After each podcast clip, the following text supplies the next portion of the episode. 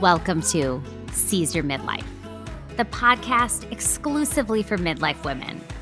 I'm your host, Bree Schumacher. We are going to dive into all the things from health and hormones to beauty and wellness. We'll be asking the question what's my midlife purpose? And what am I going to do with the rest of my life?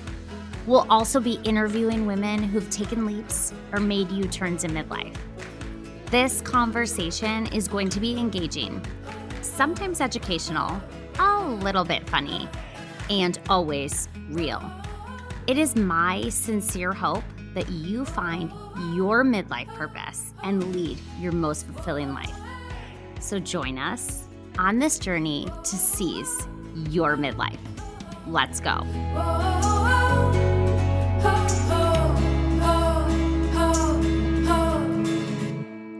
Hello, and welcome back to another episode of Seize Your Midlife. I am so glad you are here today. Okay, so do you have a bucket list?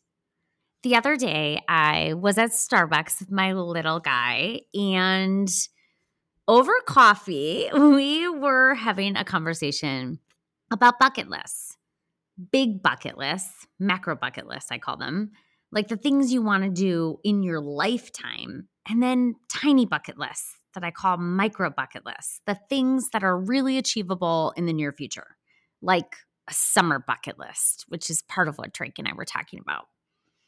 But we had the best time chatting about both of the list. And my favorite one on his list was that he wants to go on an Emirates flight, an international flight where you can sleep in one of those suites.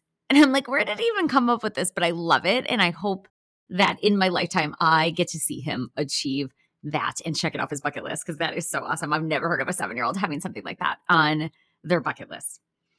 But, anyways, it's funny because as he and I were talking and I started crafting my new bucket list with him and in my own head, I was like getting stuck on one or two things that I could think of that I wanted to put on the list, the macro bucket list.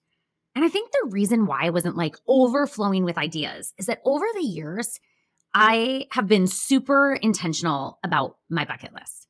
I think that you probably already know that I really live my life like every day is just, you know, the day to live out loud and live the fullest. And so I have been super intentional about my bucket list. And so the things that had been on my bucket list have now moved to my bucket did list bucket dids.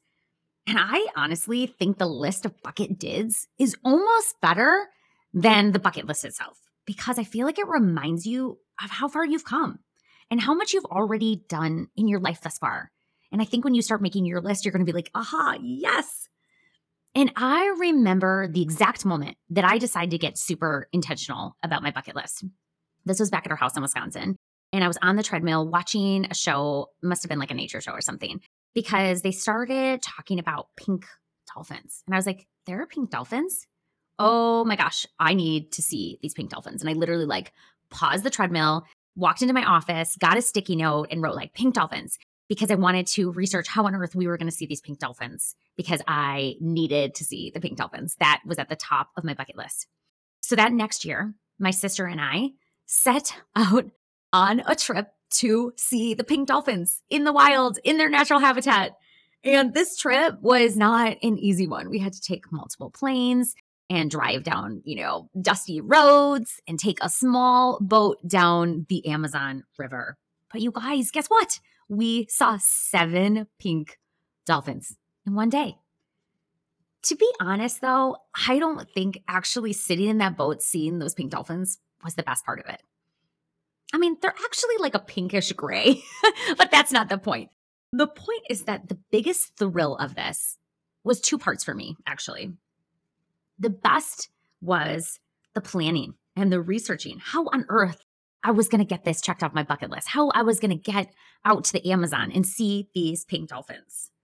That was so exciting. And the second part was that I got to see my dream and my vision that I've been planning for for months come true. I got to check that off the bucket list. And that was really empowering and really exciting. Don't you agree? So, anyways, more intentional bucket lists followed this one. Some were small, like run a 5K, which I actually ended up running too. And I, I feel like I'm kind of pulling the wool over your eyes by saying the word run because I'm a really slow, like slow as molasses jogger, but I did it across the finish line. I wasn't last. So I am checking that off the bucket list. And some of the things on the bucket list, the intentional bucket list that followed seeing the pink dolphins, were big, like driving a old fashioned car down the streets of Havana. And oh, I can't wait to share with you that hot pink car. And I know it won't even capture how cool it felt to be in that car in Havana. And another one was seeing the salt flats in Bolivia. And if you just Google these salt flats, you're going to be like, holy wow. That was also on my sister's bucket list. So that was one that we were like, we are going to Bolivia to see the salt flats.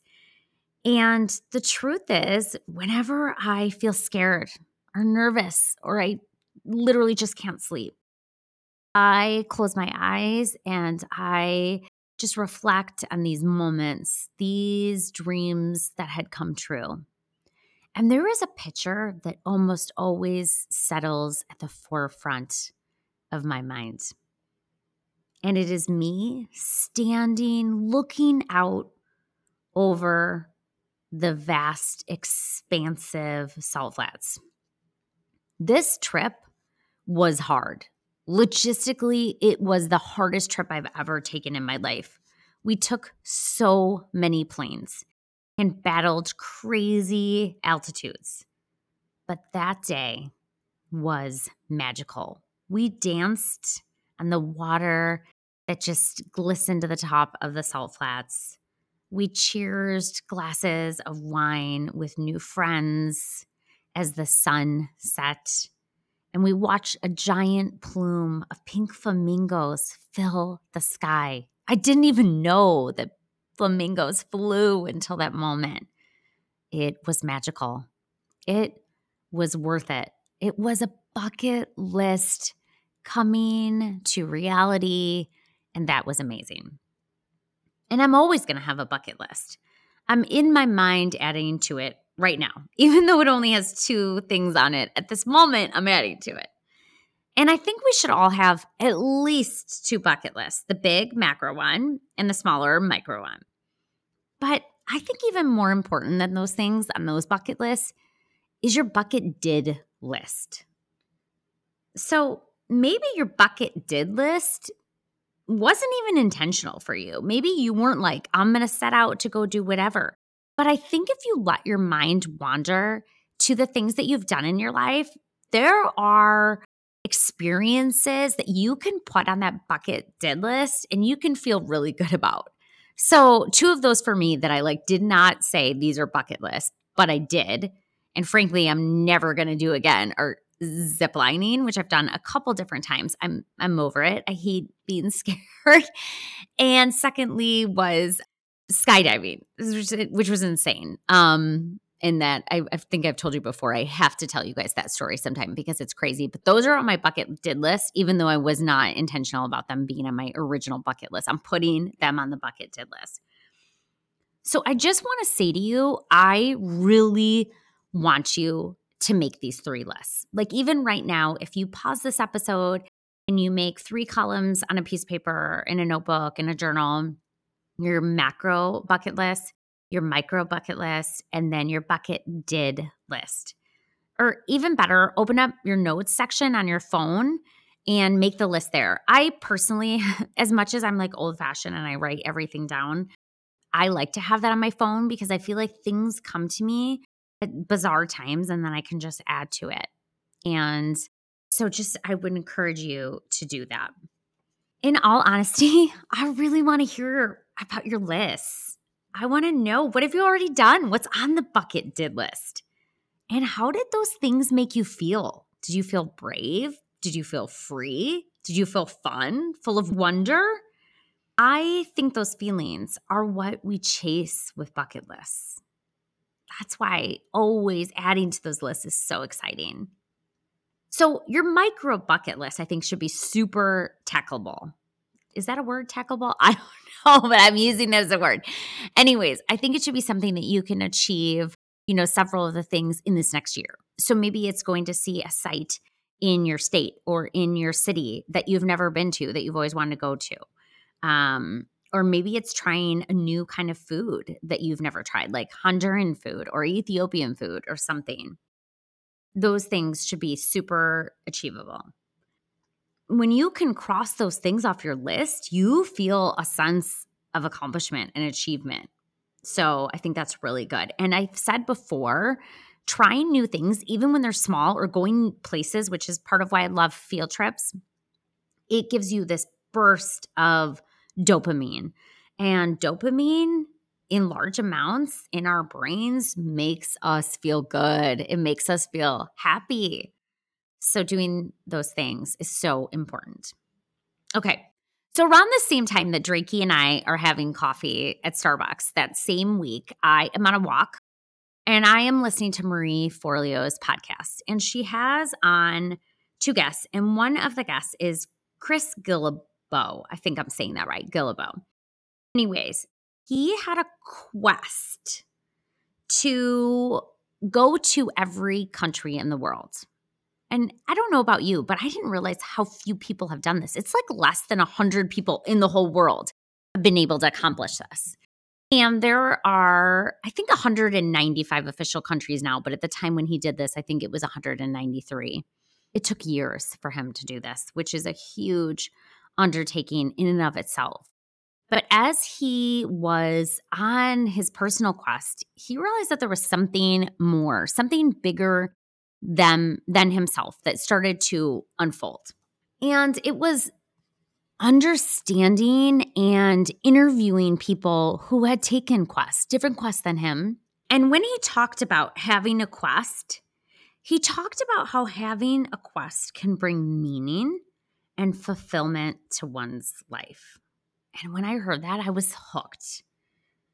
He said that when he decided to undertake the quest of going to see all the countries in the world, his life was good and he was actually pretty happy. But he did feel this like certain level of discontent and just this yearning for something more. And that really spoke to me because you guys, those are the sentiments you all have been sharing with me about how you've been feeling in midlife. Like your life is happy and it's good, but you don't feel satisfied. You have kind of this discontent. You want something more you feel like your life is really full, but it's not fulfilling.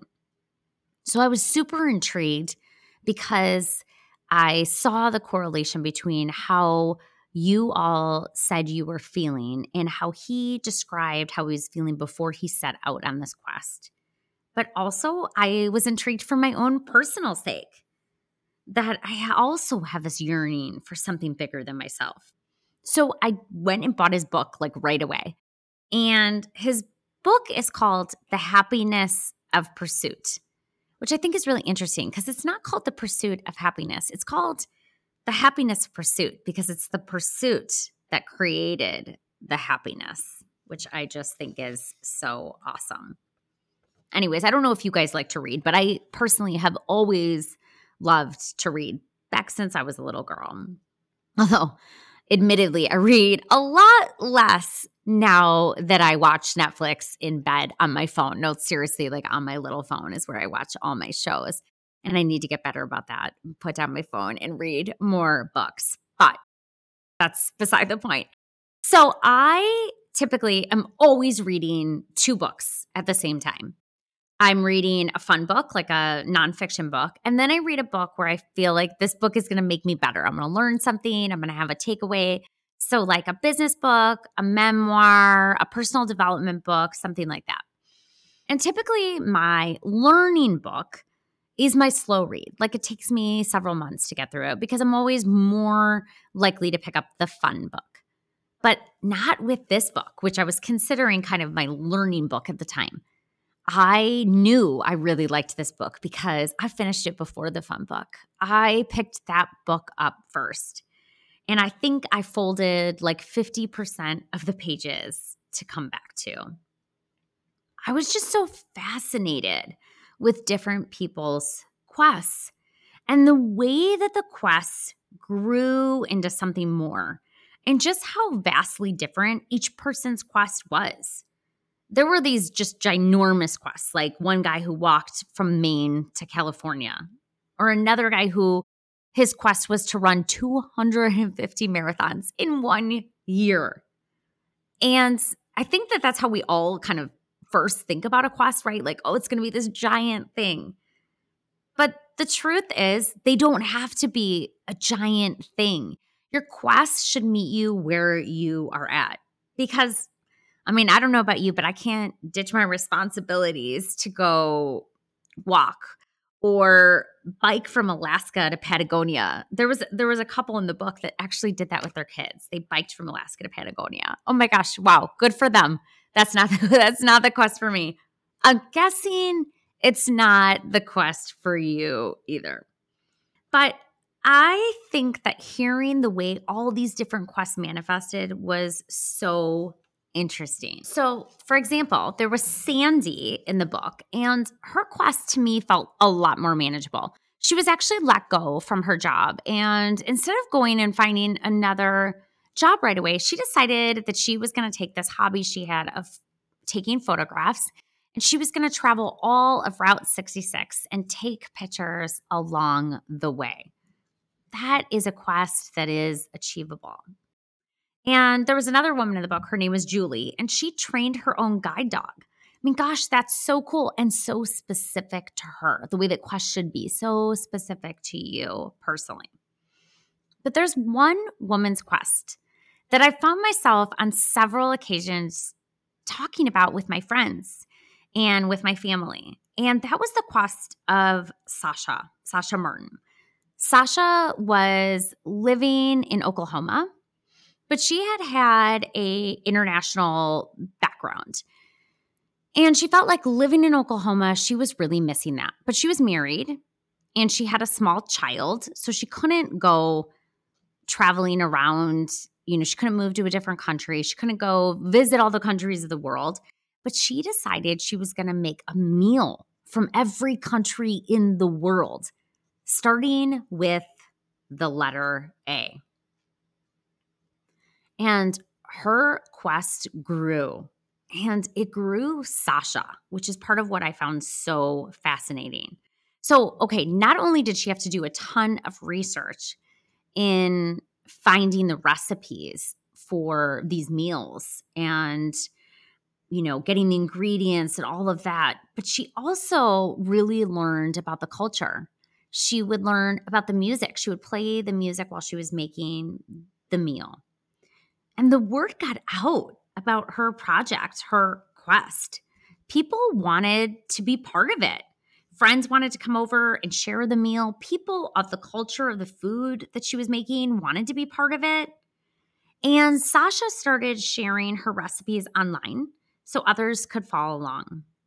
And before she knew it, Sasha was on stages speaking about this quest. And the whole shape of her life changed. And she never really left her house. So cool. Since that time, she's actually written two books. One of them is actually a National Geographic book of the recipes from around the world. How cool is that? And my guess is that when Sasha started this quest, she could have never imagined the way that her path would unfold and how big and bigger than herself it was going to be. And as I've been thinking so much about quests since reading this book, I thought also of my neighbor, down the street. Her name is Marissa. And when she turned 40, she got very adamant and was really enthusiastic that by the time she turned 50, she wanted to have seen all 50 states. She calls her quest 50 by 50. I mean, I don't think Marissa ever labeled this adventure or this goal a quest, but that's what it is. And I love it. I'm here for it. And what I think has also been really cool to witness is the way that her family and friends have rallied behind her to help make this dream, this quest come true. And there is something so incredible. There is such a sense of power in finishing something, too often our goals are just really ambiguous. And so we don't get that feeling of like, yes, checked it off the list the way that we can when we accomplish a whole quest. Okay, so what I also adore about a quest is the way that it captures the concept of time. I have always been somebody that has said that time is our most precious gift. And you will hear that from me over and over again because I believe it so strongly. And Chris, the author of the book, says that people who undertake quests all share a common ideology about time, that they recognize the need to live life with a sense of urgency. And guys, I think in midlife, this sense of urgency becomes even more urgent and even more apparent, doesn't it? I don't know. Do you feel intrigued by this idea? Because I have been so intrigued by it. Are you saying to yourself, my gosh, could I undertake a quest? And what would my quest be? I was at book club the other night and we were all kind of talking about it, and it was so fun. It's such a fun thing to break down and to brainstorm about. And so if you're like, oh gosh, I just have no idea, Chris says first just really try to imagine what your quest would be. Think of what you really like. Maybe think of what you don't like. Think about what excites you or what you feel passionate about, that thing that you think about all the time. So I recently saw on Instagram actually this couple that was traveling around the world, which in this day and age of digital nomads is not unusual. What made this couple unusual is their quest. Their quest, which was born from something they didn't like. They didn't like seeing garbage all over our beautiful world. And so they decided that every country they went to, they were going to make it their quest, their mission to pick up garbage, that they were going to be a small part of the solution to this thing that they didn't like. And that was going to be their quest. Their quest was driven from not what they particularly loved, it was what they didn't like seen in their travels. So that's one way to think about your quest too. Is there something that you feel strongly about about changing, about changing the world, about changing in life? Okay, so Chris says that quests should definitely have a clear goal. Sometimes they require sacrifice. In fact, I think most of them do and that they need to have a deadline. So for my friend Marissa in the neighborhood, she has 8.5 years left to see the 50 states. And when she and I chatted, she had 28 left, but she already had a plan to see three more this year alone. So she'll be halfway through with eight years left, which is really cool. I love that. And that's that like clear deadline goal. Um, that she's really set for herself, which I think is awesome. Okay, one thing that I like so much about the idea of undertaking a quest is that it feels like the perfect cure for midlife malaise, as I like to call it. That idea that life kind of right now is like super routine or blah, or like some of you have used the term being on the hamster wheel. I feel like having a quest, like if you could have a quest, you would wake up and you'd feel excited because you'd be doing the research for the quest. You'd be, you know, figuring out how you're going to make these things happen. You'd be checking things off your list. And all of a sudden, you're going to have this renewed excitement and the midlife boredom will be cured. So I just, that's part of why I felt so compelled for the past couple weeks to record this episode because I was thinking about all of you and the sentiments you shared with me about midlife blah. okay, and when I get an idea, I kind of start to obsess about it. So I don't know if any of you are like that, but I really have started obsessed about this idea of a quest. And I'm like, what is my quest going to be? And I think I've mentioned to you all that I speak Spanish. And so all these years that my sister and I have traveled, we've never gone to any country that wasn't Spanish speaking. We always go somewhere that speaks Spanish. So my first instinct was to say, oh, I'm going to go to every Spanish speaking country in the world. Okay, there are 21 Spanish speaking countries. And I have seven left. I'm like, seven left? I mean, that's pretty easy. I think I'll start there. But then when I mentioned that to Andy, he's like, I'm pretty sure the whole point of a quest is that it's not supposed to be easy.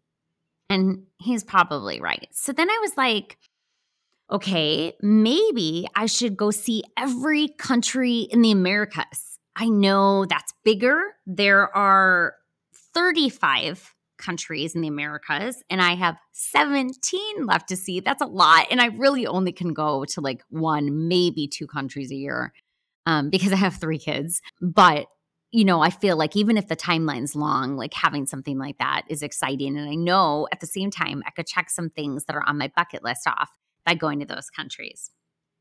But I'm still Googling and I'm still daydreaming, trying to realize, like, think about is this the right quest for me? What's the right quest for me? Okay, so this is going to feel like a total sidebar story, but I feel like it's an important piece. Okay, so when I was living in Mexico, this is like way back when, um, my two friends and I took the bus down to Chiapas, which is way down like on the Guatemalan border. And at the time that we were doing this, it was the Zapatista revolution. So it was probably not the smartest or best time to be taking a bus down there. But this trip has stood with me, stuck with me all these years later on so many levels. But I think the most prominent one is this experience that my friends and I had where we got to camp with the indigenous Tla'ancouhtun people in the middle of the jungle. And when I say camp, I mean like a sheet and like sticks. It's very, very primitive. But the truth was, this was an incredible, a unique, and honestly, a really humbling experience. And since that time, I've just had this like total interest in Indigenous communities. And I've been lucky enough to experience many more since then. I've gone to Guatemala a lot of times. I have a very special relationship with Guatemala. And so I've had some really incredible experiences with the Mayan people, making tortillas with them. I had a Mayan woman wrap my hair in textiles, just a lot of beautiful experiences. Andy and I got to dance with the Embera people in Panama, which was really great too. And Maddie, my sister, and my friend Danielle and I actually shot what are those dart guns? Blow dart guns, I think they're called, in an indigenous village in the Ecuadorian Amazon, which was very cool. And Maddie and I also spent some time with a family in their home in Tayrona in Colombia. So it's just been this long interest in Indigenous communities. So I've kind of been like fascinated with this because there is just something that I'm really struck by. And that's how, in this day and age of iPhones and Xboxes and Wi Fi, that there are people living off the grid they are maintaining their customs and their cultures and their languages and their belief systems all these years later in the midst of the noise and the chaos and the technology. And I feel that we should be fiercely protecting these cultures because it's it seems like against all odds that they are still surviving and there are still there are so few still surviving so I've been thinking like should my quest incorporate some piece of indigenous communities? And I did feel a little bit like okay, is this ethical? And so I did some research and it turns out that tourism is actually one of the best and most sustainable ways to protect the indigenous cultures because what ha- what has kind of been happening is that people in these communities are having to leave to work in the cities and so they're changing the way that they dress and they're bringing in modern kind of thoughts and things back to their communities, or maybe they're living away from their communities just permanently. Or you see, you know, in the Amazon, especially, people losing their land to logging, for example. And so this tourism is a way for them to celebrate and protect their cultures. So as I've been doing this like deep dive into the indigenous cultures because I love research so much is one of my very favorite things. Um, I have found that there are these indigenous people around the world. I think there's like seven or something different groups that are matriarchal. You guys, isn't that so cool? So the women kind of rule the roost and the land gets passed down, you know, among the women. And if they marry, the men take on their names. So fascinating. So, anyways, I am asking myself, gosh, should that be part of my quest? I don't know. And my guess is by the time this episode airs, I still won't know. So, if you want to weigh in, heck, I would love to hear your opinion. Or maybe it's something totally different that you think that I should undertake as a quest, but I'm currently obsessing about it. And I don't want this conversation to end right here. This has been a long solo episode for me because I feel so strongly about how these bucket lists can really make you feel excited and a quest even more so in sh- changing the shape of the way you look at midlife. So if you have undertaken a quest or you have an idea for a quest, will you please send me an email? Brita, B R I T A, Brita, there at hotmail.com or DM me. I would love, love, love, love to be part of your quest. Okay, I am going to put in the show notes today the book that I was talking about. That's Chris's book that has made me want to record this episode. And I'm also going to put Sasha's blog with the recipes from around the world because I think it's so neat. Okay, and I just want to end with this. So, when I first started asking my kids about a quest, we were driving in the car and I looked in the rearview mirror and I said, Hey guys, what do you think of when you think of a quest? And their answer was something about looking for a treasure. And I love that metaphor because every single quest, every single one no matter whether it fails or succeeds, it leads to a treasure or many treasures inside yourself and outside yourself as well. And that is just so cool. So I just want to say thank you so much, my friends, for being here today and listening to this episode. And I just encourage you to find that quest that belongs just to you.